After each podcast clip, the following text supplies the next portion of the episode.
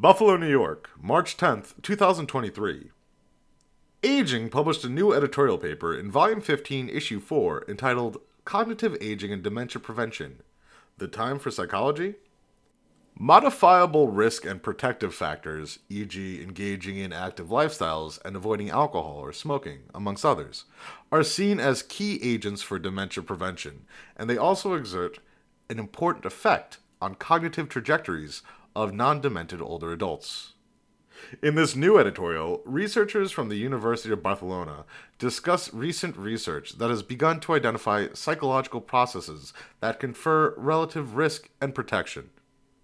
Quote, for example, repetitive negative thinking, RNT, a cognitive process defined by self relevant, persistent thoughts that elaborate on negative themes, has been associated with greater burden of typical Alzheimer's disease, AD, pathological brain markers, and accelerated cognitive decline over time.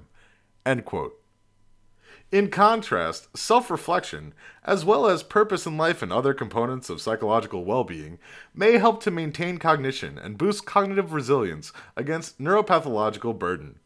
The possibility of incorporating psychological elements as key players in affecting one of the most important public health issues of the century opens a window of great therapeutic opportunity, particularly because fundamental psychological processes are at the core of cognitive behavioral interventions that may help reduce dementia risk.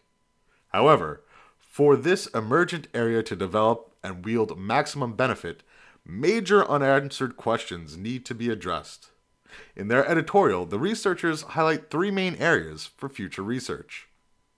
Quote, in summary, we propose that with momentum gathering, now is the time for psychology to make important contributions to cognitive aging and dementia prevention research. End quote. About Aging US. Launched in 2009, Aging publishes papers of general interest and biological significance in all fields of aging research and age related diseases, including cancer, and now with a special focus on COVID 19 vulnerability as an age dependent syndrome. Topics in aging go beyond traditional gerontology, including, but not limited to, cellular molecular biology, human age related diseases, pathology and model organisms, signal transduction pathways, and approaches to modulating these signaling pathways. Please visit our website at aging-us.com and connect with us on social media. We're on SoundCloud, Facebook, Twitter, Instagram, YouTube, LabTube, LinkedIn, Reddit, and Pinterest. For media inquiries, please contact media at impactjournals.com.